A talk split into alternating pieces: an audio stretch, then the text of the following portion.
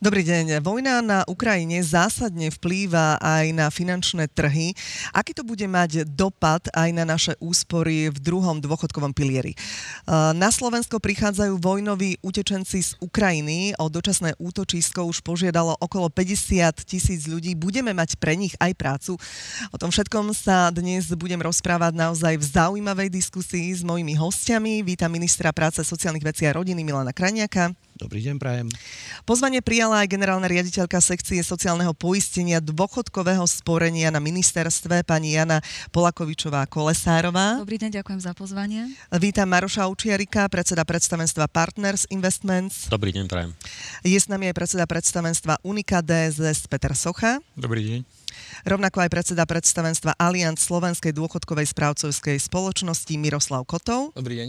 A do diskusie sa zapojí aj analytik Ines Radovan Ďurana, ktorý takto trošku na diálku. Verím, že na budúce uh, si dáme spolu aj ranú kávu. Dobrý deň, prajem. Dobrý deň, prajem.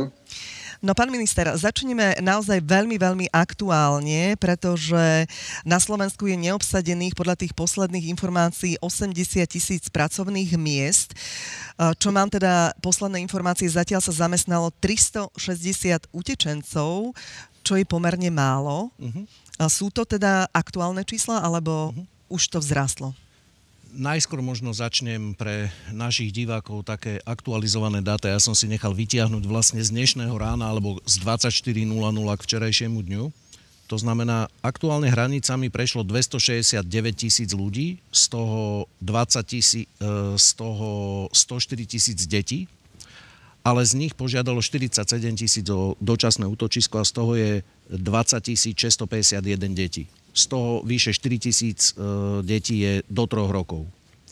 Aktuálne e, máme zamestnaných 928 odídencov. To číslo každý deň rastie. Treba si uvedomiť, že e, zamestnanie legálne sa môže zamestnať vlastne ten, kto už má štatút dočasného útočiska. Čiže tamto chvíľu trvá pár dní, kým dostanú status a potom začnú pracovať. Tiež si treba uvedomiť, že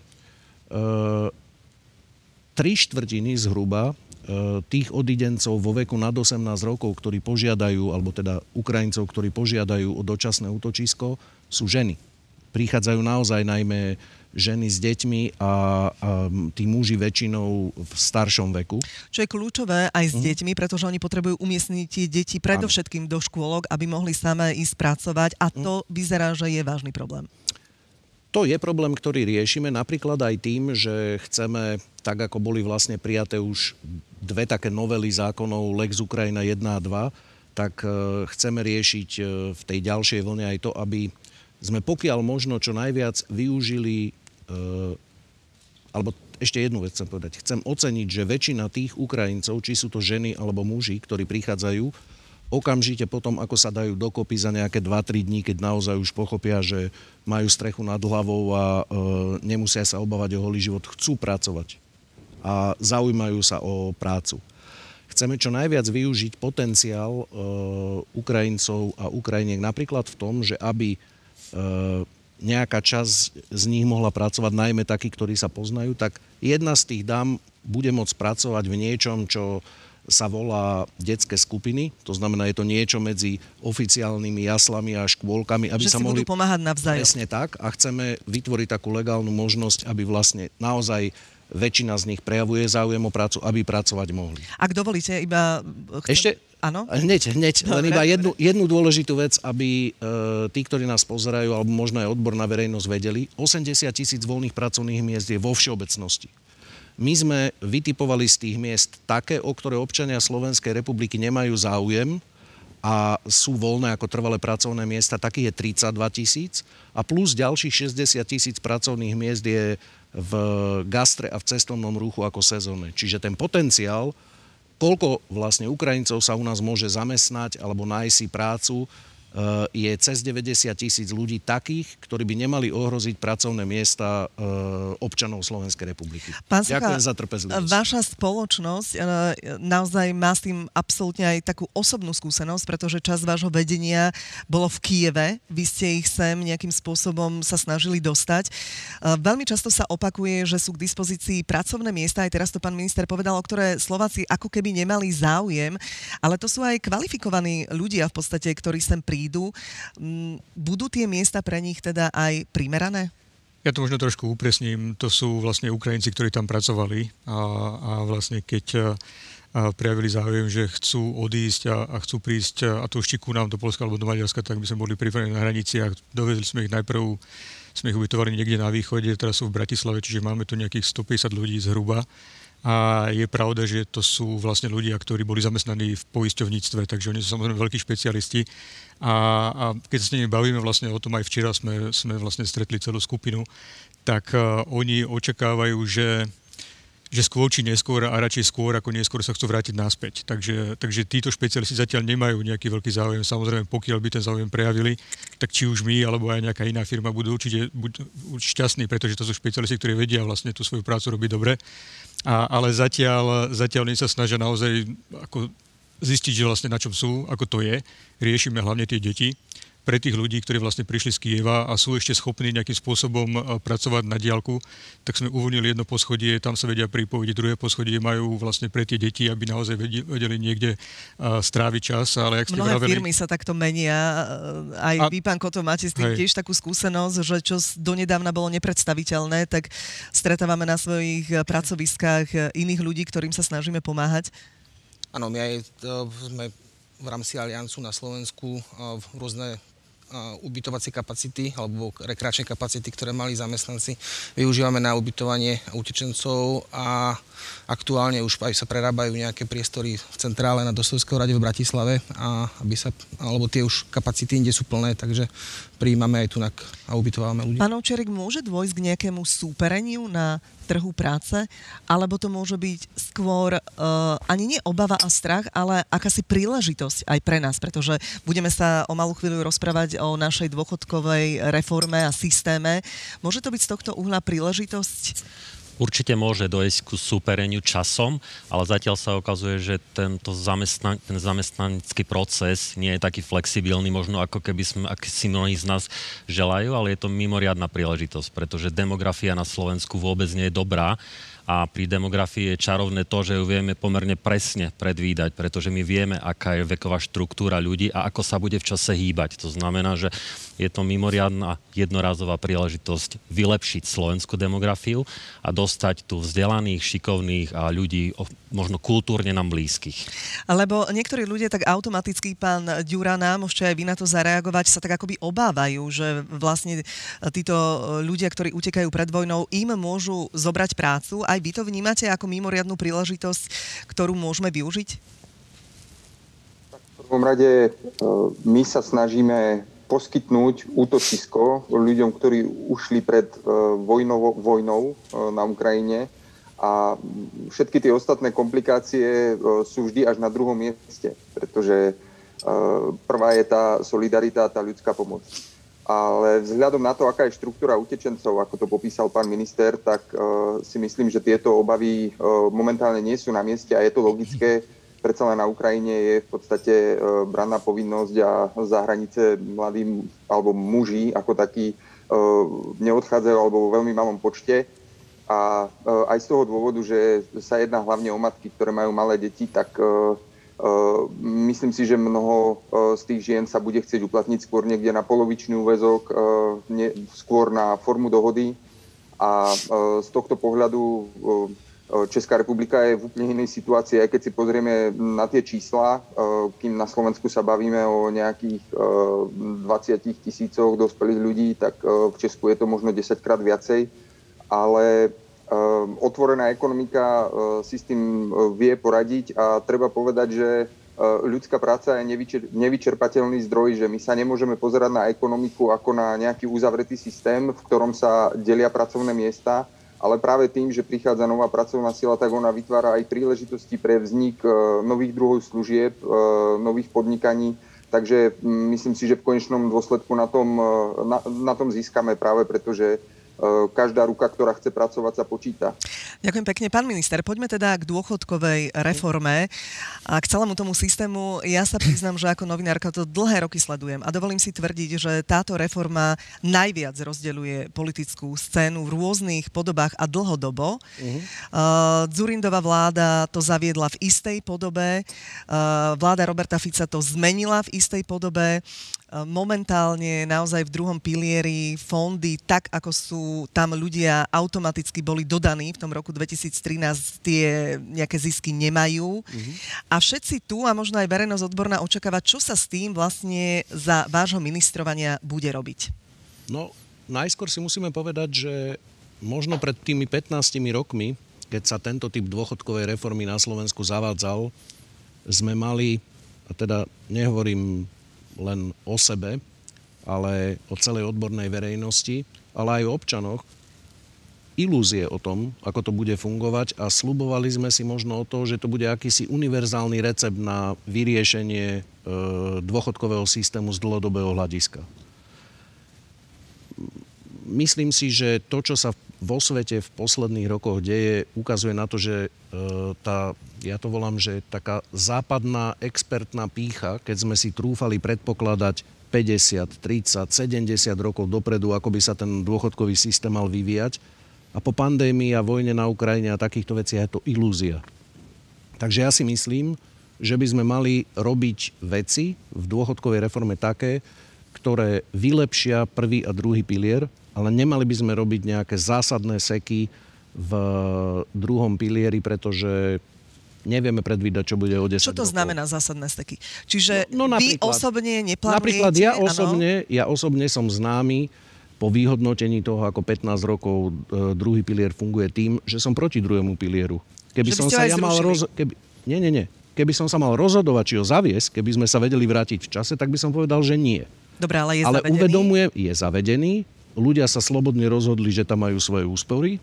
Ja to rešpektujem tak sa poďme baviť o tom, ako vytvoriť také podmienky, aby ich mali čo najviac garantované a čo najviac zarobili. Druhá vec, ktorú musíme riešiť, je to, že máme zhruba cez 700 tisíc sporiteľov, ktorí neurobili žiadne rozhodnutie o tom, akým spôsobom v druhom pilieri chcú investovať. E, je to ich slobodné právo. Ja som jedným z nich, pretože môj dôvod, prečo som v druhom pilieri je, lebo chcem, ak by sa mi náhodou niečo stalo, tak aby moja rodina zdedila tie úspory, aby ich nezdedil, tak povediať, štát. Ale investičná stratégia každého sporiteľa je jeho slobodné rozhodnutie. Akurát máme tých 700 tisíc sporiteľov, ktorí preukázateľne nezarábajú. A my sme náchylní uvažovať o tom, aby po dohode všetkých zúčastnených e, sme urobili opatrenia, aby sme ich presunuli do tých síce rizikovejších, ale zarábajúcich fondov, napríklad indexových, s tým ale, že musí byť stanovený nejaký mechanizmus v tom čase pred dôchodkovým vekom, aby sme vedeli tým ľuďom garantovať, že ich nejaký výkyv na trhu neohrozí. Ak dovolíte, toto sú veľmi dôležité slova, možno aj teda pre vás, ktorí ste tu zúčastnení, lebo nevie sa o tom úplne presne. Pán Sucha, toto pre vás môže teda smerovať k tomu, že naozaj vláda sa rozhodne, že tých mladých ľudí presunie, teraz neviem, či automaticky pán minister, o tom sa môžeme rozprávať, uh-huh. do tých rizikovejších fondov a kvázi sa vrátime akoby do tej reformy z čias vlády Mikuláša Zurindu? To ako ja, tak jemne, jemne povedané, iba ak to môžem nejakým spôsobom uh-huh. porovnať e, vláda Roberta Fica a, a predtým, ako bola zavedená no, reforma? Ja, ja už e, ako strašne dlho rozprávam, myslím si, že veľmi konzistentne, že najväčší problém druhého piliera je práve to rozloženie majetku medzi fondami. Uh-huh. A, a napriek tomu, že DSS sa naozaj snažia komunikovať a snažia sa proste aj robiť nejaké kampane, tak proste a ľudia sú tam relatívne pasívni. Pán minister proste aktívne sa rozhodol, že, že, že, nechce, že nechce prestúpiť, fajn, ale, ale veľká väčšina je taká, ktorá proste a nejak, nejak to projde, proste prejde okolo nich, asi to veľmi nevšimnú, napriek tomu, že sú stále oslovovaní a, a s týmto je otázka, či chceme alebo nechceme niečo robiť. Mm. Za mňa, a to je téma, kde podľa mňa máme zhodu, že by bolo dobré niečo, niečo urobiť, pretože ak to neurobíme, tak jednoducho nemá zmysel, aby tam oni 30-40 rokov boli a, a mali tam proste čistú nulu keď to, keď to potom spočítame. Takže toto presne je téma, o ktorej sa bavíme už roky. Ja som naozaj veľmi rád, že teraz tá debata vôbec je. A, a teda ako máme samozrejme očakávania, že, že nakoniec ako nájdeme nejaké riešenie, ktoré bude schodné pre všetkých. A keď ste spýtali, že či áno, mladí ľudia majú byť vo fondoch, ktorí sú rizikové, ako jednoznačne áno.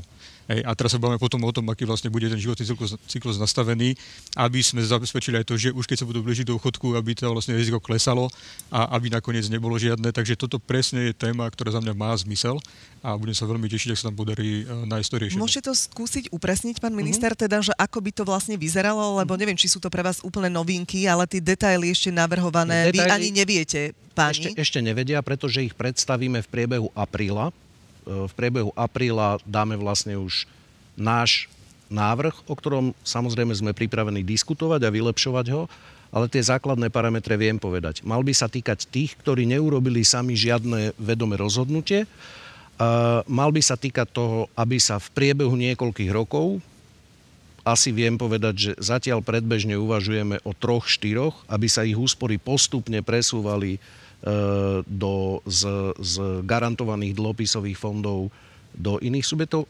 A musíme sa baviť o tom, asi nie je takisto žiadne tajomstvo, že chceme e, nejakým spôsobom zadefinovať životný cyklus tejto novele druhého piliera, aby práve tí najmladší, e, pokiaľ sa nerozhodnú oni sami urobiť rozhodnutie, tak na expertnej úrovni dohodnúť vlastne, ako by sa ich investície v nejakých základných schémach mali pohybovať e, do toho obdobia, kým odídu do dôchodku.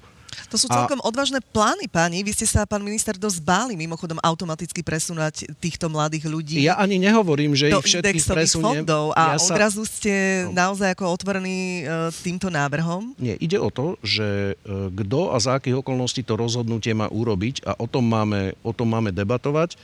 A uh, ja sa na tú debatu teším, pretože pravdu povediac, to je tak zásadná vec, možno aby ľudia, aj ktorí nie sú v tom zainteresovaní, ak štát presunul do zlých fondov, na tom sa asi zhodneme, administratívne ľudí a tým prišli o nejaké zhodnotenie svojich úspor, má byť riešením, že znovu štát urobí rozhodnutie a presunie ich administratívne naspäť, keď nevieme, ako sa budú vyvíjať akciové trhy.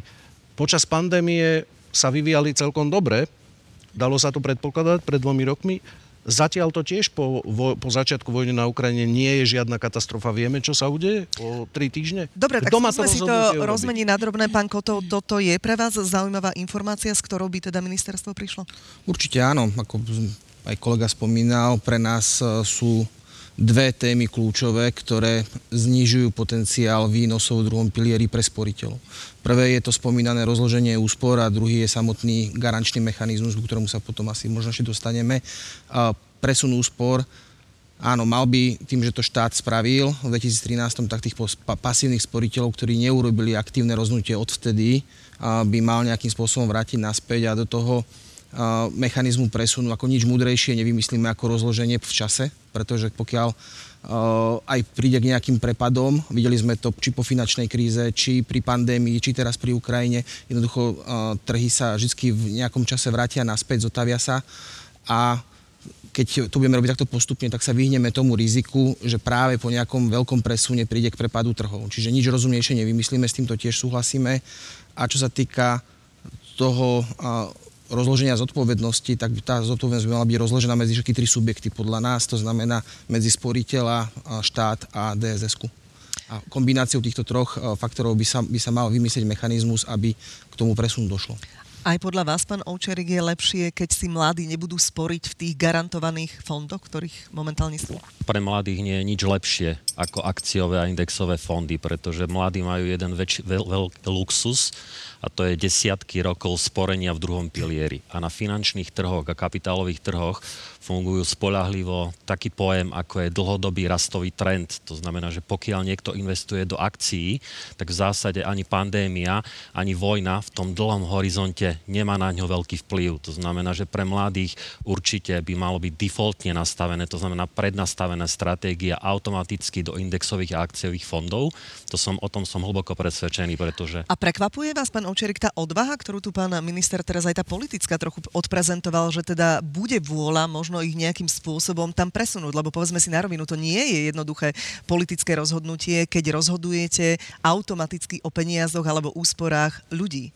V zásade funguje to, že pokiaľ štát dlhodobo, a teraz hovorím o desiatkách rokov, nedal ľuďom vzdelanie, finančnú gramotnosť, tak od nich nemôže chcieť investičné rozhodnutia. To znamená, že logicky, že ten štát, pokiaľ ich niekedy v minulosti presunul do nevhodných fondov a prišli na tom ľudia o miliardy eur v dôchodkových pilieroch, tak musí spraviť to rozhodnutie a buď to v spolupráci s DSS-kami a inými subjektami, ako napríklad finanční sprostredkovateľia, ich presunúť späť, alebo to musí urobiť štát, napríklad tak, že to rozloží v čase a zníži riziko zlého načasovania.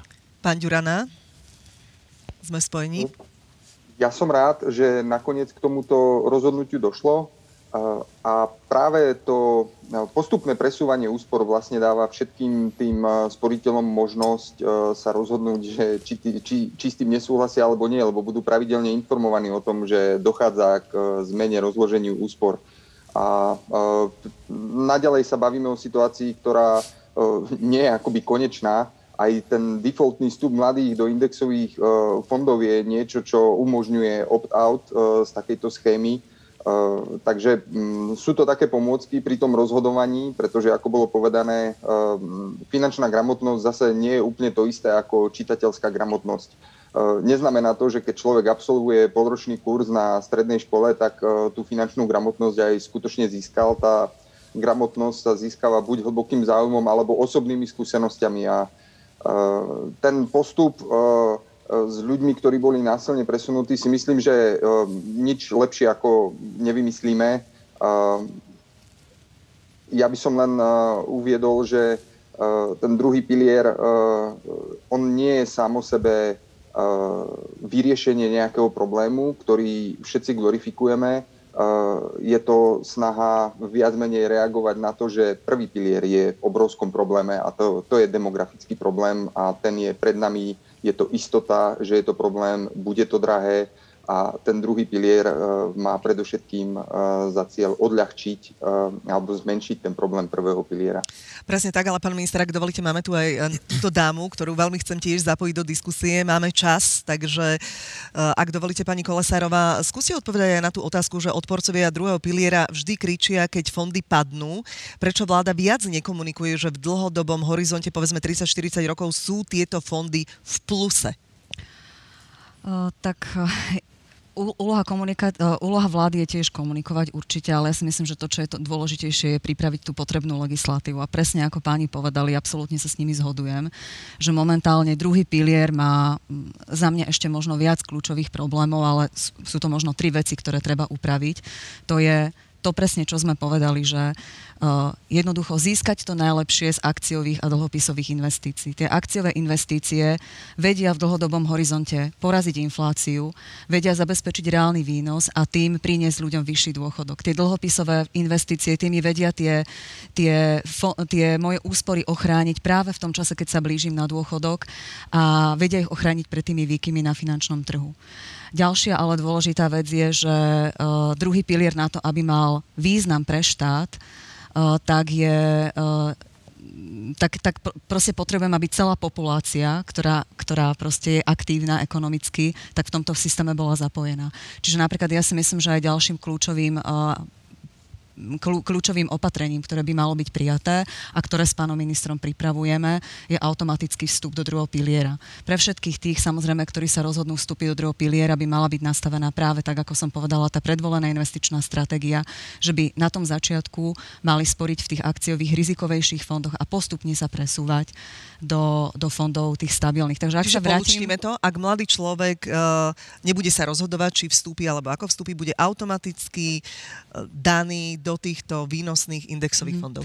Hej, ale ak sa teda vrátim k tej otázke, že tá komunikácia je určite dôležitá, ale zjavne všetci vidíme, že nikoho veľmi nepresvieča, pretože ja si myslím, že aj dôchodkové správcovské spoločnosti aktívne komunikujú so svojimi sporiteľmi a snažia sa ich upozorniť na to, že ich úspory nie sú rozložené optimálne. Ja tu mám presné mm. čísla, ak dovolíte, mm. pani Koleserová. 706 tisíc vlastne neurobilo žiadne aktívne mm. rozhodnutie. 706 tisíc Slovákov k 31.12.2021 a možno aj preto, že vlastne nevedia.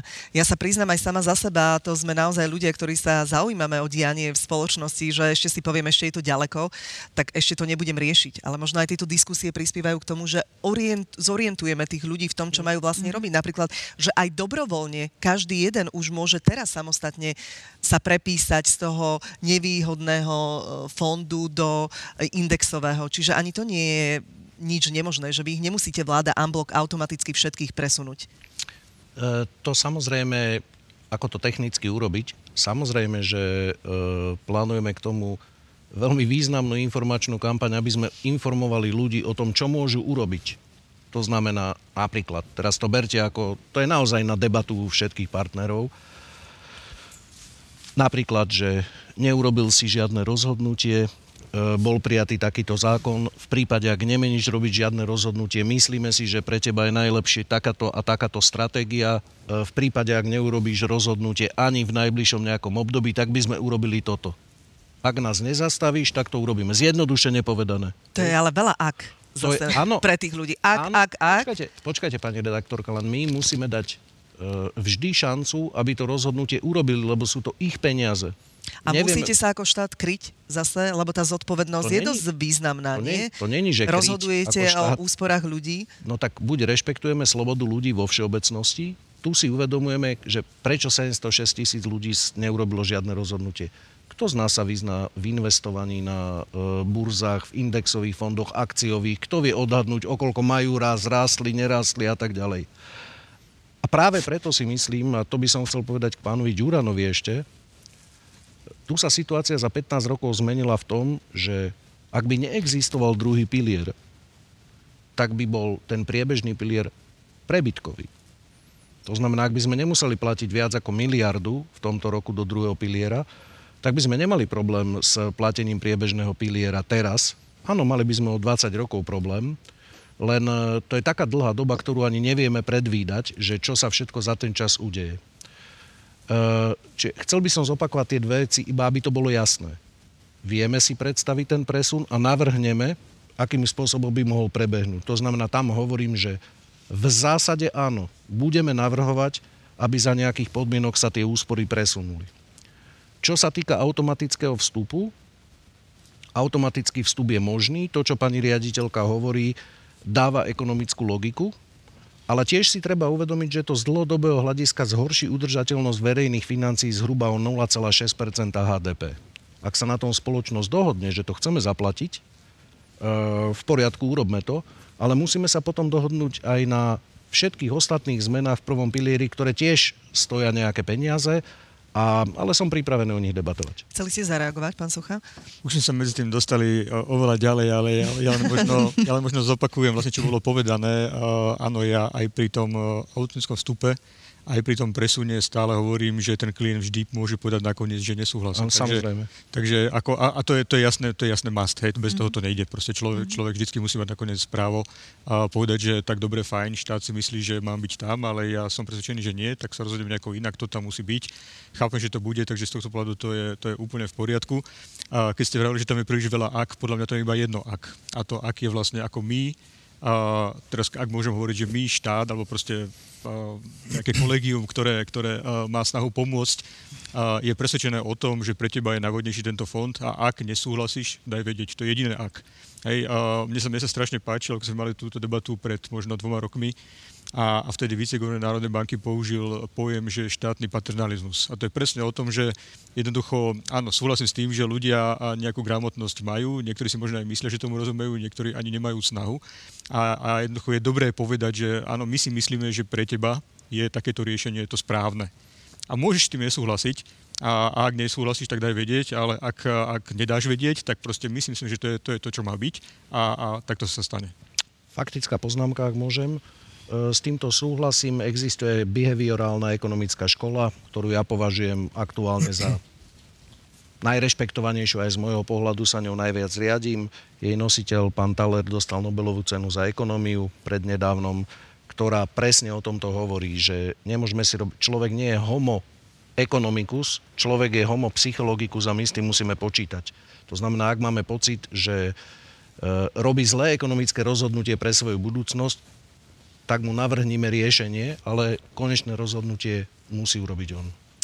Toto je veľmi zaujímavé, že v prípade, že sa prepadnú, prichádzajú nám naozaj mnohé otázky, že sa prepadnú potom tie e, indexové fondy, že kto poniesie zodpovednosť e, za túto situáciu? To citujem otázku. Tak uh, oni sa uh, v nejakom okamihu môžu prepadnúť. Hej. Tak ako vidíme, že napríklad od začiatku roku 2022 tak dochádza aj v dlhopisových, aj v tých uh, indexových a akciových fondoch k záporným výnosom, ale napríklad od ruskej invázie na Ukrajinu, práve v tých akciových a indexových fondoch dochádza k rastom. Boli tam, boli tam uh, uh, kladné výnosy.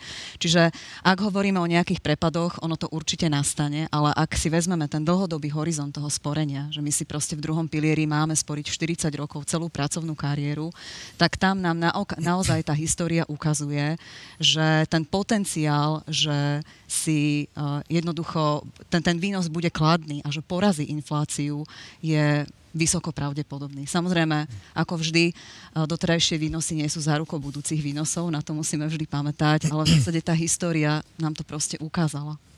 A čo bude s rodičovským bonusom? Mm. To je taká kontroverzná téma aj v koalícii, ktorá sa týka priamo vás. Podľa všetkého asi tú podporu na to nezískate, ako tak sledujem ja reakcie. Získal. No, ste si naozaj taký istý? Že... Som si úplne istý. Áno, čiže akú bude mať podobu? Uh, no to je, to je diskusia, ktorá prebieha, ale ja už som získal podporu preto, aby rodičovský bonus bol ako ústavné právo každého pracujúceho človeka uh, prispievať časťou svojich odvodov alebo daní uh, pre svojich rodičov, ktorí sú na penzii. To je súčasť ústavy a toto ústavné právo môžu realizovať od 1.1.2023, čiže teraz je otázkou, ako nastavíme tie parametre. Ja považujem rodičovský bonus za v niečom e, veľmi podobnú vec systémovo, ako je napríklad druhý pilier, alebo ako je napríklad doplnkové dôchodkové spojenie, e, pardon, sporenie. Myslím si, že aj do budúcnosti e, musí byť základom dôchodkového systému prvý priebežný pilier, ktorý garantuje štát. A občan má mať čo najviac možností, čo najviac zložiek, aby diverzifikoval riziko a súčasne si zabezpečil e, čo najväčší dôchodok k tomu.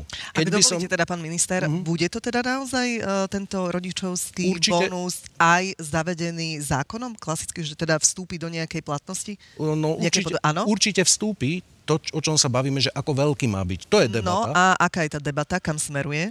No to ešte uvidíme. E, viete, že môj návrh je, aby rodičovský bonus bol vo výške 2,5 E, na každého rodiča, to znamená, aby každý z nás, ako príklad, keď zarába napríklad 1000 eur, alebo zarábal v minulom roku 1000 eur, tak od prvého prvý mohol prispievať 25 eurami obom rodičom e, k dôchodku bez toho, aby on sám E, mal vyššie odvody alebo dane, ale štát prostredníctvom sociálnej poisťovne tento bonus pošle priamo rodičovi. Ak dobre čítam, pán minister, uh-huh. tieto dohody, môže to byť teda dohoda taká, že ten odvod bude nižší, ale teda bude? Áno, áno, môže byť dohoda. Toto je to, čo v no, koalícii určite, by mohlo prejsť. No a najmä ja určite rovnako, bavíme sa o dôchodkovom systéme, čiže e, ak to má byť dlhodobá záležitosť, tak samozrejme, že tam môže byť aj nejaká nábehová krivka, aby to neotriaslo verejnými financiami ako také.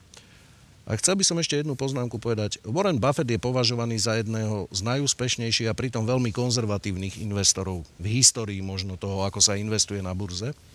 A on, mal, eh, on má také pravidlo pekné, nikdy nevkladaj všetky vajcia do jedného košíka. A práve preto si myslím, že stabilita dôchodkov našich mladých ľudí, nás, ktorí sme v aktívnom veku, je tým väčšia, s čím viac reálnych zložiek sa ten dôchodok môže e, načerpávať.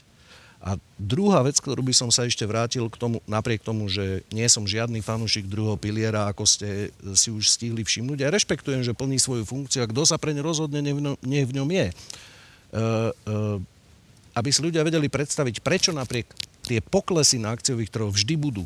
To je realita, to proste nikto, úspory žiadneho človeka, ktoré sa zhodnocujú v akomkoľvek e, kapitalizačnom systéme, nemôžu neprejsť nejakým výkyvom.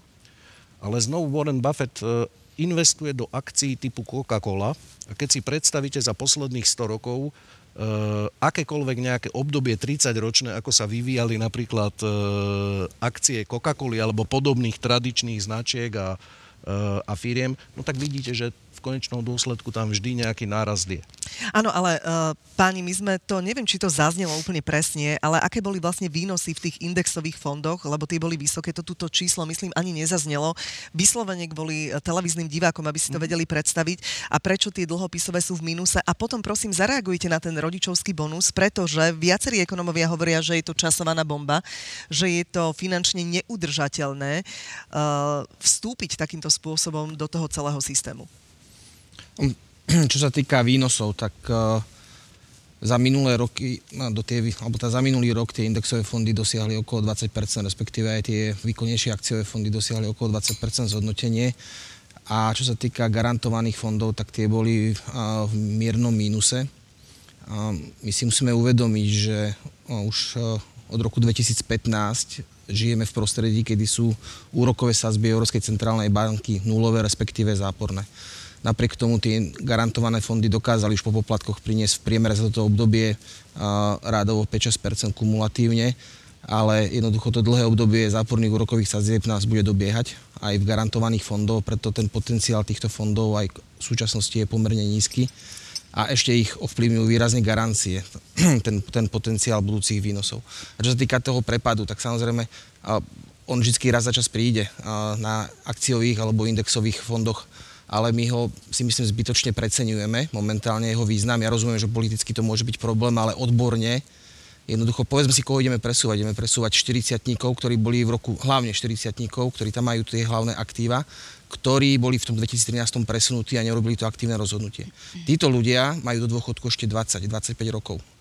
A keď príde teraz pokles, tak to neznamená, že oni niečo stratili, niečo prerobili. Jednoducho prišiel pokles a ten pokles sa ešte môže 10 krát vrátiť alebo prekonať, lebo do dôchodku stále majú 20-25 rokov. Čiže uh, naozaj poklesy tu boli, budú a sú, aj teraz sme to videli, ale jednoducho v tom dlhodobom horizonte aj keď ten pokles príde, aj keby prišiel hneď potom predsune, tak sa nič nedieje. To nie sú realizované straty, to je proste pokles, ktorý sa časom vyrovná a v tom dlhodobom horizonte naozaj 20-30 ročné obdobia šanca, že budú v mínuse, je, je takmer nulová. A koľko je tak, prepačte, že sa tak opýtam, za tých 15 rokov, čo nám druhý pilier funguje, taký priemerný výnos takéhoto človeka? 15 rokov je dostatočne dlhá doba. Uh, to je veľmi ťažké povedať, pretože tí sporiteľia uh, sú v rôznych fondoch. Uh-huh. Uh, keby sme si zobrali uh, sporiteľa, ktorý bol celý čas, povedzme, v akciových fondoch, uh-huh. na začiatku potom urobil aktívne rozhodnutie, že sa vrátil do akciového fondu, tak to zhodnotenie je, je rádovo 10 percent určite. Pán Ďurana, skúsme ešte k tomu rodičovskému per, pardon, bonusu. Koľko percent? Koľko percent? Iba aby sme si to vyjasnili, iba aby ľudia celkom presne vedeli, že uh, aj to B. Nikto vám negarantuje v druhom pilieri žiadnu úroveň dôchodku, nikto vám negarantuje ani to, že dostanete istinu. Ani v garantovaných dlhopisových fondoch.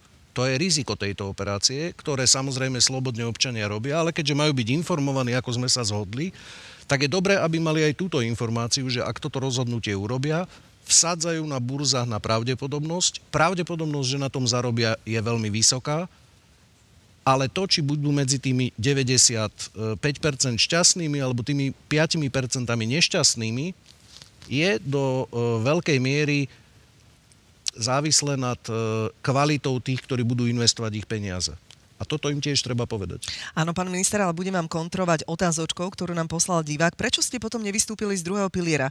Keď dnes by ste ho ani nezaviedli, za mhm. najväčší benefit považujete dedenie úspor, mm. ale táto možnosť nie je v prvom pilieri napríklad. Mm-hmm. A tento pán, dáma, neviem, to považuje za akýsi alibizmus? Nie, však práve preto uh, som vstúpil do druhého piliera, lebo je tam možnosť dedenia, veď som to férovo povedal. A keď e, bola táto možnosť daná, že druhý pilier existuje, tak som ju využil. E, ale ešte raz, ja som e, to, že kritizujem druhý pilier, robím to preto, lebo sa snažím ľuďom, ktorí v ňom dnes sú a chcú v ňom byť, zaručiť alebo garantovať, vydobiť, vydiskutovať čo najlepšie podmienky v medziach možného. Nikomu nechceme, ani, ani môjim záujmom nie je zrušenie druhého piliera teraz, ale baviť sa o tom, koľko percent by malo byť povinných do druhého piliera, aké garancie majú e, fondy dávať, aké poplatky môžu vyberať, to si myslím, že je úplne legitimná debata kdekoľvek na svete. A túto debatu určite v súvislosti s tou novelou e, zákona o druhom pilieri, ktorá v apríli bude predstavená, určite budeme viesť. Určite sú to aj to legitimné bude otázky. jadrná debata. Určite áno, pretože naozaj vidím to aj na tých otázkach, je ich veľké množstvo. Skúste zareagovať, aby sme sa mohli posunúť aj k tomu rodičovskému bonusu. Sa nevieme stále dostať, aby sme to nejak uzavreli, lebo tých tém je naozaj veľmi veľa. Vy ste už Ale- povedali, pán Pani minister. redaktorka, pani, pani kolegyňa, e, pani riaditeľka Polakovičová, ktorú ja považujem za odborníčku, plní takú zaujímavú funkciu, že my sa hádame už dva roky o dôchodkovej reforme a ja som vďačný za to, že máme aj vnútornú oponentúru, to znamená, že možno by vedela spochybniť aj to, čo som povedal a ja si myslím, že vzhľadom na skúsenosti, ktoré má, možno by vás zaujala jej argumentácia Čiže proti tomu, vy, čo som vy povedal. nesúhlasíte s tým rodičovským bonusom, ak tomu mám A- tak rozumieť. Tak uh, tí kritici, ktorí kritizovali rodičovský bonus, ho kritizovali kvôli financiám, že stojí veľa, systém je neudržateľný. Ja by som toto považovala za taký podružný, nechcem dehonestovať tento argument, ale nie je ten kľúčový. Z môjho pohľadu, ja ako niekto, kto gestoruje sociálne poistenie a vníma jeho históriu, prečo bolo zavedené, tak mne to úplne neladí. Akoby filozoficky so sociálnym poistením. Lebo sociálne poistenie je tu na to, aby proste celá populácia vzájomne solidarizovala, uh, s- chorí so zdravými, tí, ktorí nemajú prácu s tými, kto- tí, ktorí majú prácu s tými, ktorí ju nemajú. A v tých dôchodkoch napríklad ja osobne si myslím, že práve tí, ktorí sú zraniteľní, sú tí, ktorí sú osamelí. Nie tí, ktorí majú deti, pretože tie ich deti ich vedia financovať, tak ako my bežne prispievame svojim rodičom každý mesiac, štvrťročne proste nejakými, nejakými financiami, ktorými pomáhame uh, prežiť uh, dôstojne tú starobu. Tak ja to vnímam tak, že práve tí, ktorí sú osamelí a tie deti nemajú tú pomoc napríklad potrebujú. A Potom... A čo pán minister, ako váš šéf vám na to hovorí, že vy teda ako riaditeľka aj takéto dôležitej sekcie s tým nesúhlasíte? Uh, no čo mi hovorí, tak pán minister je presvedčený o svojom názore. A vy ho odradzate? Uh, tak diskutujeme o tom, hej, že vždy som to robila, ja som mala veľa ministrov a vždy, nech to bol pán minister Richter alebo ktokoľvek predtým, tak vždy som v tej miestnosti s ním mu povedala pravdu, ale možno ak by som sa mohla ešte vrátiť k tomu, že, že a ešte možno čo mi na tom mm, vadí, je to, že dôchodkové zásluhy sa odvíjajú od toho, aké úspešné sú moje deti.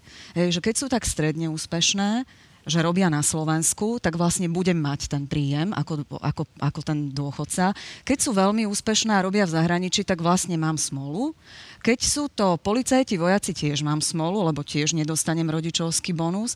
A vlastne keď sú nezamestnaní, alebo sú postihnutí, alebo ich vôbec nemám, tak vlastne tiež nič nedostanem. Čiže niečo by to a teraz, chcelo... opa- a teraz opačne, ak dovolíte, pretože takéto debaty vedieme interne, ale e, som rád, nech tie argumenty na zváženie e, zaznejú aj verejne. Máme tu 816 tisíc dôchodcov aktuálne, ktorí obetovali svoj čas, energiu tomu, aby s láskou vychovali svoje deti, najmä mamičky. A e, tieto mamičky za to, že s láskou vychovali svoje deti, z ktoré, ktoré platia dôchodky všetkým, aj tých, o ktorých pani riaditeľka spomínala, samozrejme, že osamelým a ďalším, sú za to trestaní súčasným dôchodkovým systémom. Ja si nemyslím, že mami, ktoré vychovali deti, majú byť na dôchodku zvýhodňované oproti bezdetným dôchodcom.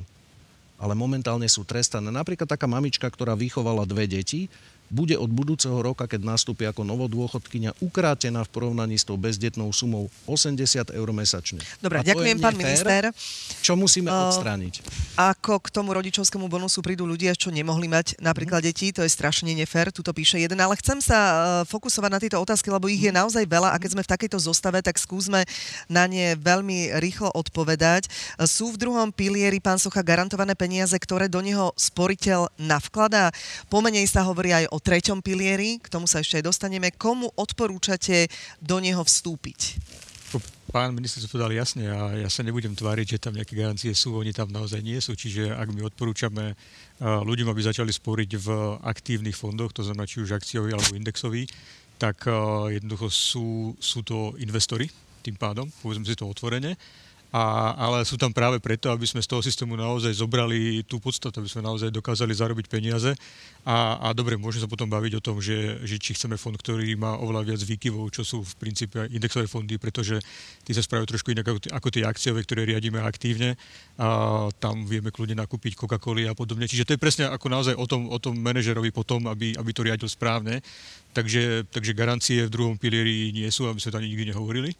A, a takisto vždycky, ako my máme ten disclaimer, keď máme nejakú reklamu, že tie, tie výnosy, ktoré boli v minulosti, nezabez, nezabez, nezabezpečujú, že budú aj v budúcnosti. Takže, a, takže tam to len potvrdzujem, čo bolo povedané. A, a komu odporúčam, e, no každému. Hej, a čím skôr. Čiže či už je to druhý pilier, kde to možno bude automatické, čo je super, ale takisto tiež som presvedčený o tom, že, že prvý a druhý fajn, ale to nestačí. Čiže potom máme tretí a potom všetko ostatné, čo voláme nejaký, nejaký štvrtý, ale, ale samozrejme čím viac tých, tých vajíčok v tom košíku bude, tým lepšie. A čím skôr sa začne, tiež tým lepšie, pretože tam naozaj krásne potom ten čas pracuje v prospech toho, toho človeka.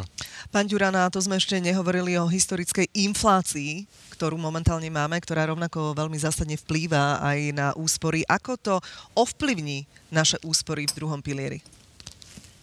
Eh, ja, ak dovolíte, ja by som sa predsa len ešte trošku vrátil aj k tomu rodičovskému bonusu, lebo dostal som tú otázku, ale eh, pán minister eh, skočil, vlastne už som bol nadýchnutý, tak ja len poviem, že ja dúfam, že sa podarí dohodnúť, že ten rodičovský bonus nebude tak drahý, pretože my máme v prvom pilieri veľký problém.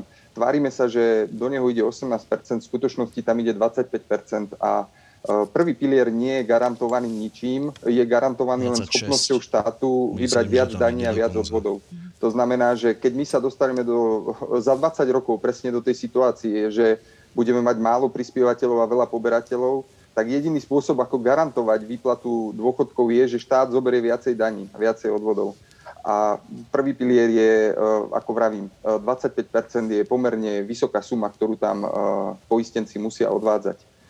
Čo sa týka inflácie, tak tá je pochopiteľne problém aj pre prvý, aj pre druhý pilier a bude sa, jej dopady budú závisieť od toho, či sa podarí dosiahnuť reálny rast miest alebo nepodarí. Tá inflácia ale nie je rovnaká po celom svete. Nie všetky krajiny majú takú infláciu a druhý pilier má tú výhodu, že niektoré tie veci, tento rast inflácie môže kompenzovať vyššími výnosmi v iných krajinách čo prvý pilier nedokáže. Pokiaľ nebudú rásť na Slovensku mzdy dostatočne, tak pochopiteľne klesne aj reálna hodnota vyplácaného dôchodku. Inflácia je problém, znamená to nejaké ekonomické oslabenie a budeme na to doplácať všetci a je našim cieľom, alebo všetkých by malo byť cieľom žiť v takej ekonomike, kde centrálne banky nevplývajú tak intenzívne na výnosnosť aj na akciových alebo dlhopisových trhoch, kde nevplývajú na hodnotu peňazí a kde slobodná výmena zabezpečuje reálny rast bohatstva. Pán Očerik, ak dovolíte iba pán minister, ešte sú tu ďalšie otázky a naozaj množstvo, množstvo ich prichádza, takže skúsme ich tak trošku kratšie zodpovedať. Dôležitou výhodou druhého piliera je aj dedičnosť. Prečo sa o tejto výhode nehovorí? Môžeme to tu možno trošku viacej rozobrať? Myslím si, že sa hovorí pri ľuďoch, ktorí, ktorí sú v procese rozhodovania, tak tento moment, tento faktor je mimoriadne dôležitý v tom vstupe. Je to určitá forma aj životnej poistky. To znamená, že tento faktor je vítaný a je silný stimul. Ja sa možno dvoma, troma vetami vrátim pri indexových akciových fondoch, pri tých, ktoré my nazývame, alebo ktoré, ktoré sa volajú rizikové, nie je riziko toho, že kolíšu. Tam je istota toho, že kolíšu, mm-hmm. ale na druhej strane tá istota kolísania hra v prospech ľudí, ktorí sú tam dostatočne dlho. To znamená, že, že preto je mimoriadne dôležité a kľúčové, aby ľudia boli práve, tí mladí ľudia boli práve v akciách, ktoré, ktoré dlhodobo zarábajú najviac.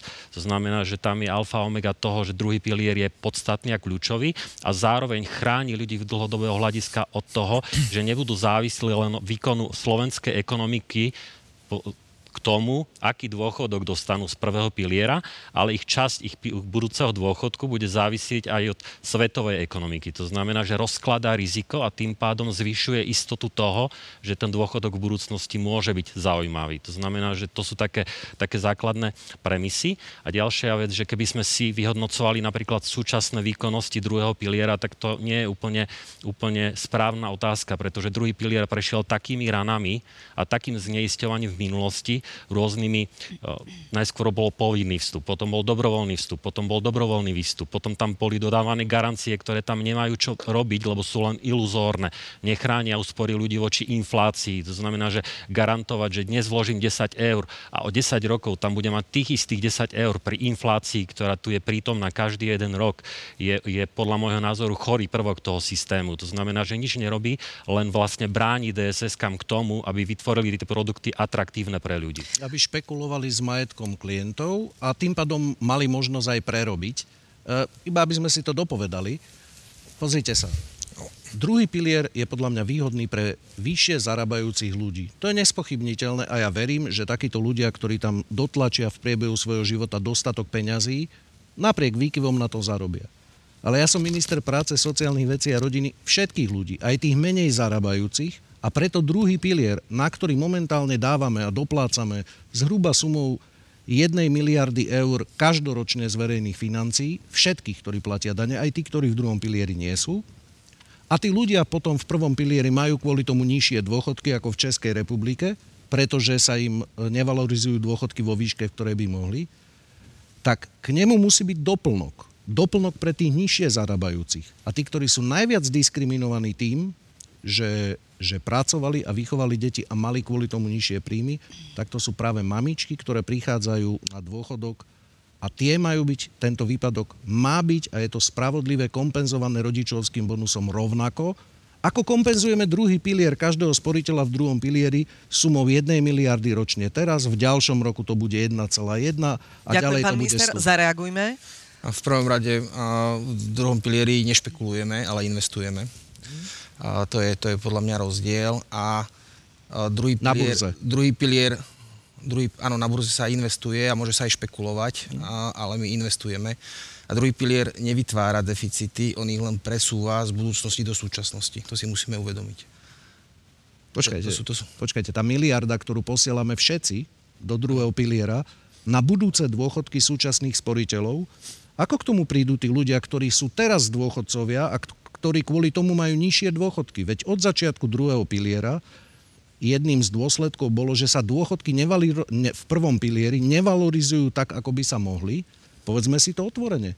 My by sme mohli každému človeku, ktorý momentálne poberá dôchodok, veľmi slušne mesačne, desiatky eur by mohol dostať navyše, keby sme nefinancovali druhý pilier. A vy hovoríte, že to iba presúvame, ale pre tých ľudí, ktorí sú dnes na dôchodku, to nepresúvame. My ukracujeme tých ľudí, ktorí dnes majú dôchodok a ja to chcem aspoň trochu kompenzovať rodičovským bonusom, lebo je to fér. A vy nepoviete, že my to kompenzujeme tým, ktorí sú v druhom pilieri, ktorí budú dostávať dôchodok o 10 rokov. A tí, ktorí nás vychovali, našich rodičov a starých rodičov, ktorí sú teraz na penzii, tých kompenzujeme ako? Tých kompenzujeme negatívne sumou 1 miliardy eur ročne. Aj o tom hovoríme, lebo aj to je férová realita, e, ktorú by sme mali zohľadniť. Pán minister je očividne negatívne naladený na ten druhý pilier. Skúste zareagovať, pani, aby sme sa dostali, dostali ďalej. Aj vy si to myslíte? Čo konkrétne? E, toto, čo hovoril e, pán minister, že ten druhý pilier teda nie je úplne optimálne ani nastavený v celom tom systéme a všetko, čo tu no, bolo no. povedané no. okolo. Eh, že ani nie je veľmi asi vhodné tam byť.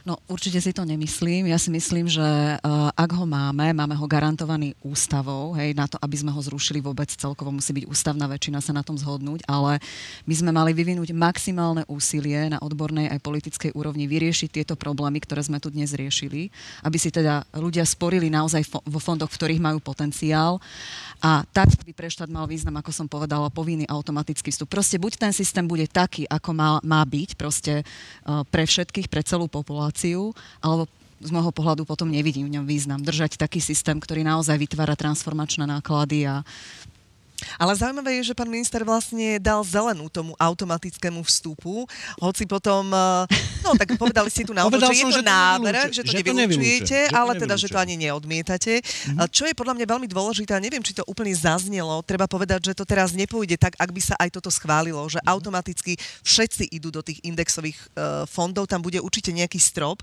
kedy potom tí ľudia s pribúdajúcimi rokmi mm-hmm. pôjdu asi Áno. do tých garantovaných. Možno Áno. toto treba naozaj vysvetliť, lebo to je veľmi citlivé, aby sa ľudia nezlakli, že teraz e, všetky chceme zase niekde mhm. dať a nebudeme mať tú istotu. V istom veku pred dôchodkom sa jednoducho mhm. tí ľudia zase tak pokojne možno vrátia do tých garantovaných fondov. Je to ano, tak? Jedna vec, keď nastúpite na trh práce a teraz vôjdete do toho druhého piliera, tak vy budete automaticky zaradená do tej predvolenej investičnej stratégie. Musíme do tej, polučtiť, dobre, lebo, aby tomu ľudia rozumeli. Do tých akciových alebo indexových fondov. Hej? Ale vy budete mať možnosť sa z toho vyviazať. Budete mať nejaký termín, nejakú lehotu, kedy si poviete, že nie, ja chcem byť v dlhopisových fondoch. Čiže toto je prvá vec. A uh, teraz mi a vypadlo... druhá vec, kedykoľvek, áno, kedykoľvek a potom, až do dôchodku môžete urobiť akékoľvek slobodné rozhodnutie. Presne tak. A potom vás určitým nenúti. vekom tie vaše investície postupne, ak budete v tých akciových a indexových fondoch, vám zo zákona bude dôchodková správcovská spoločnosť presúvať do tých bezpečných prístavov a to sú tie dlhopisové investície. A to je vlastne tá podstata. Hej. Čiže keď sa bavíme o tom, ako je klient chránený, tak áno, my chceme, aby kým je mladý a mal ešte veľa rokov pred sebou, bol v tých fondoch, kde je naozaj ten potenciál zarábania najväčší, ale postupne, ako sa blíži do dôchodku, tak sa tu proste ten, tá jeho tá, tá časť, ktorá je v akciách alebo v indexe, bude postupne znižovať, až nakoniec sa dostane na nulu. Čiže toto je presne tiež súčasťou vlastne toho, čo by mal štát vlastne tomu klientovi povedať, milý klient, pre teba je toto najlepšie. Ako za mňa je otázka, samozrejme, a neviem, ako to tam bude navrhnuté, že či toto už bude povinné, alebo tiež bude mať klient možno povedať, že ale ja si stále myslím, že proste chcem byť v akciách a bude tam až do konca. To neviem, či tam bude taká možnosť, ale som, ale ja, ja len dokončím ešte, ale som za to, aby bolo nastavené naozaj ten systém taký, mm. že tomu klientovi hovoríme, ako, mal by si bať, mal by si byť najprv tam, potom tam, potom tam, hej, aby pokiaľ znovu ten klient bude, uh, povedzme, pasívny, tak nech proste príde tým systémom tak, ako ho navrhujeme. Takže to je za mňa, to je za mňa ako, tak, ako by to malo byť.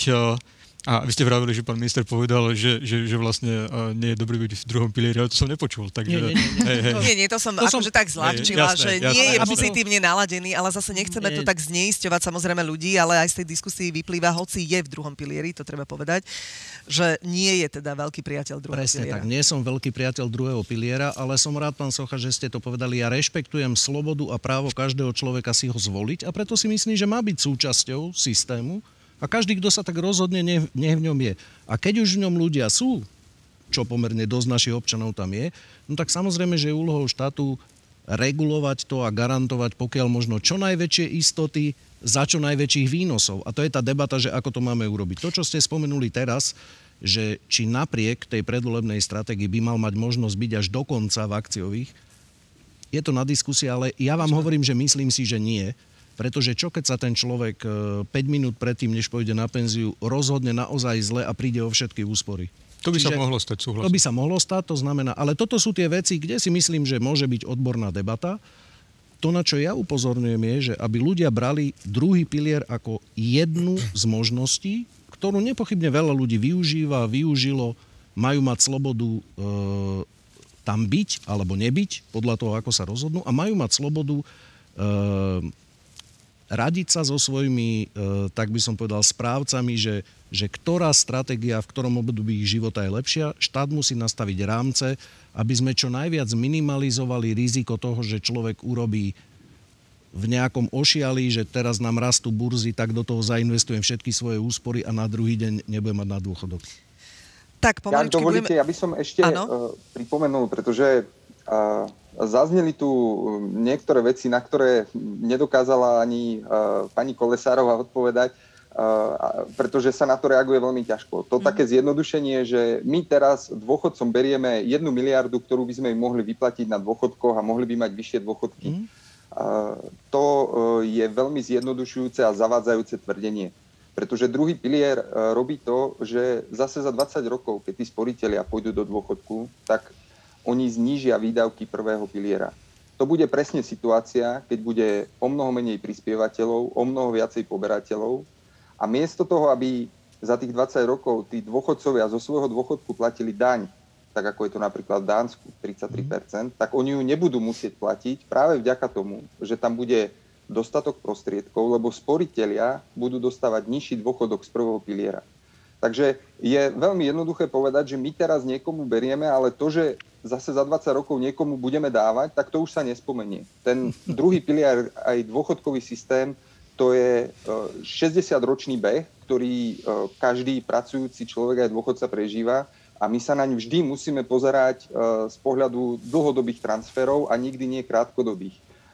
Pritom ten rodičovský bonus s týmto vôbec nesúvisí, už len preto, že sa poskytuje aj otcom, ktorí uh, nejakým spôsobom uh, nie sú postihnutí dôchodkovým systémom a ten dôchodkový systém dokonca nepostihuje prevažne ani ženy, pretože väčšina žien mala nižšie príjmy a ten dôchodkový systém, ako je dnes nastavený, ich podporuje, im zvyšuje ADH, teda im zvyšuje tú dôchodkovú hodnotu Eh, ženy, mm, ktoré, sú, ktoré majú minimálny príjem vďaka systému sociálnej eh, pomoci alebo rodinnej politiky, získavajú vyšší dôchodok, ako, ako by získali za obdobie materstva, eh, keby nemali žiadne dieťa. Takže je to veľmi zjednodušujúci pohľad a myslím si, že ten rodičovský bonus je umelý faktor a dúfam, že sa ho podarí vo výdavkoch znížiť na nejaké udržateľné minimum. Iba jednu poznámku. E, iba pre divákov, ak hladím dole do zeme, nie preto, že uh, mám nejakú ale máme tam pána Ďuranu na obrazovke a, a snažím sa rozprávať k nemu. Tak vlastne to môžem pánovi sa, Ďuranovi rozprávať aj do kamery. áno, áno, oni to vedia, že nemáte pán sklopený zrak. Pán Ďurana, vy popisujete dôchodkový systém ako taký. Tam platí to, čo ste povedali.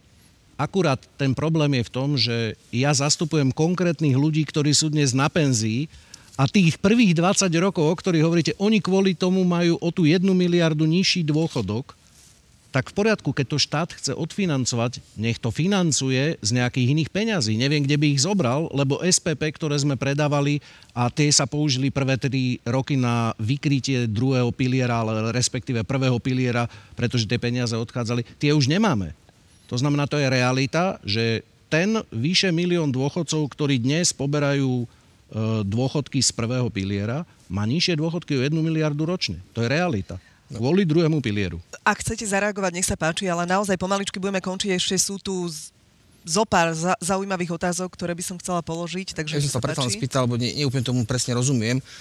Dneska, keď ide jedna miliarda do druhého piliera a štát dá transfer, uh-huh. aby vykryl tú dieru, uh-huh. jednu miliardovú a vravíte, že malo miliardu dôchodcov a majú menšie dôchodky. To znamená, že keby druhý pilier neexistoval, uh-huh a tá jedna miliarda by zostávala v prvom pilieri, aj tak by ešte štát dával ďalší transfer, tú miliardu? Nie, Lebo ke, pokiaľ by nie, tak mhm. potom znamená, že súčte by mali tí dôchodcovia nie, toľko, nie. čo dneska. Pretože, Akurát, že by boli iný zdroj. Nie, pretože, e, pretože už dnes by bola sociálna poisťovňa prebytková, ak by nebolo prvého piliera, lebo už to nie je miliarda a v budúcom roku to bude ešte menej. Keď si pozriete rozpočty sociálnej poisťovne, tak vlastne znižujeme napriek pandémii ten, nazvime to prevádzkový, ono by to bol prevádzkový plus vlastne sociálnej poisťovne E, takže e, som presvedčený, že nemáme meniť to už, keď sa druhý pilier zaviedol, že v poriadku, nech tam ľudia odvádzajú svoje úspory, ale povedzme aj B a odškodníme aspoň čiastočne tých, ktorí najviac na to doplácajú v tom prvom pilieri. O tom je rodičovský bonus. Aby tí, ktorí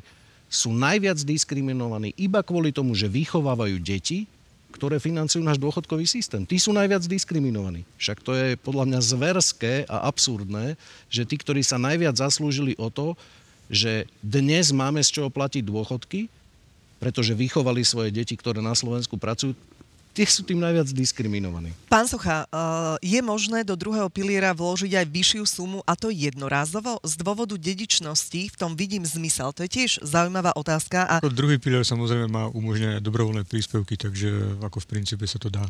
A má to nejaké opodstatnenie podľa vás? E, ja by som to nerobila.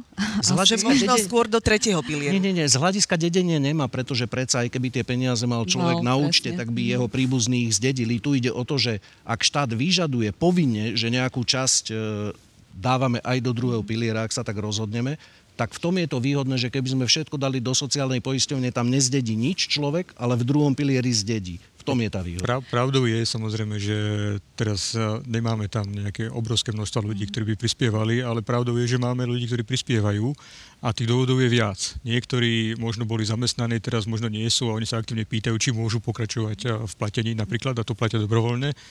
Alebo samozrejme, keďže druhý pilier a, a boli spomenuté poplatky je naozaj, je naozaj manažovaný, keď sa bavíme o tom poplatku za správu, veľmi, veľmi lacno teraz neriešime poplatku za, za výkonnosť, tak niektorí si možno hovoria, že to je aj dobrá šanca ako naozaj investovať eh, vo fonde, ktorý proste funguje, ukazuje výsledky.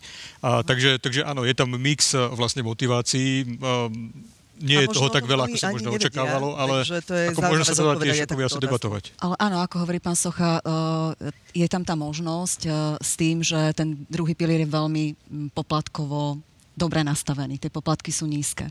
Len si treba uvedomiť, a preto by som to ja neurobila, že tie dobrovoľné príspevky sa potom môžu vyplatiť až dovršením dôchodkového veku. Hej? A to mne príde neflexibilné. Takže uh, asi by som tie peniaze vložila niekde inám v rámci 3. 4. piliera, kde by som mala väčšiu flexibilitu aj toto je možno vec, nad ktorou by sme mohli pouvažovať, že ako s tými dobrovoľnými príspevkami nakladať, či ich naozaj vyplácať až dovršením dôchodkového veku alebo prípadne v nejakej situácii skôr. Tak, čo otázka, to otvorenie novej témy, je to neuveriteľné. Ja sama som prekvapená teda aj, aký záujem toto vyvolalo a možno naozaj je na mieste viac takýchto odborných diskusí. Ja som veľmi rada, že Markiza teda s takou prišla a verím, že sa nevidíme posledný krát. Pán Ďurana, vy ste chceli ešte zareagovať, keďže ste tu neboli takto s nami priamo, lebo budeme musieť končiť, tak nech sa páči páči? Ja mm, by som len tak zhrnul svoj postoj, že budem veľmi rád, ak e, dôjde k týmto plánovaným zmenám v druhom pilieri. E, zároveň budem rád, ak sa podarí zachovať jeho dôležitú vlastnosť a výhodnú vlastnosť, a to je možnosť programového výberu pre ľudí, ktorí majú dostatočne vysoké pravidelné dôchodkové príjmy a pevne verím, že správcovia našich úspor budú robiť len to najlepšie pre naše úspory, pretože je to skutočne dôležitá súčasť dôchodkového zabezpečenia. Ďakujem vám veľmi pekne aj vám, že ste prijali pozvanie, dáma a páni. Verím, že sa stretneme aj na budúce. Všetko dobré, pekný deň vám prajem. Pekný deň a pekný, pekný víkend. Ďakujem. Dovidenia. Dovidenia.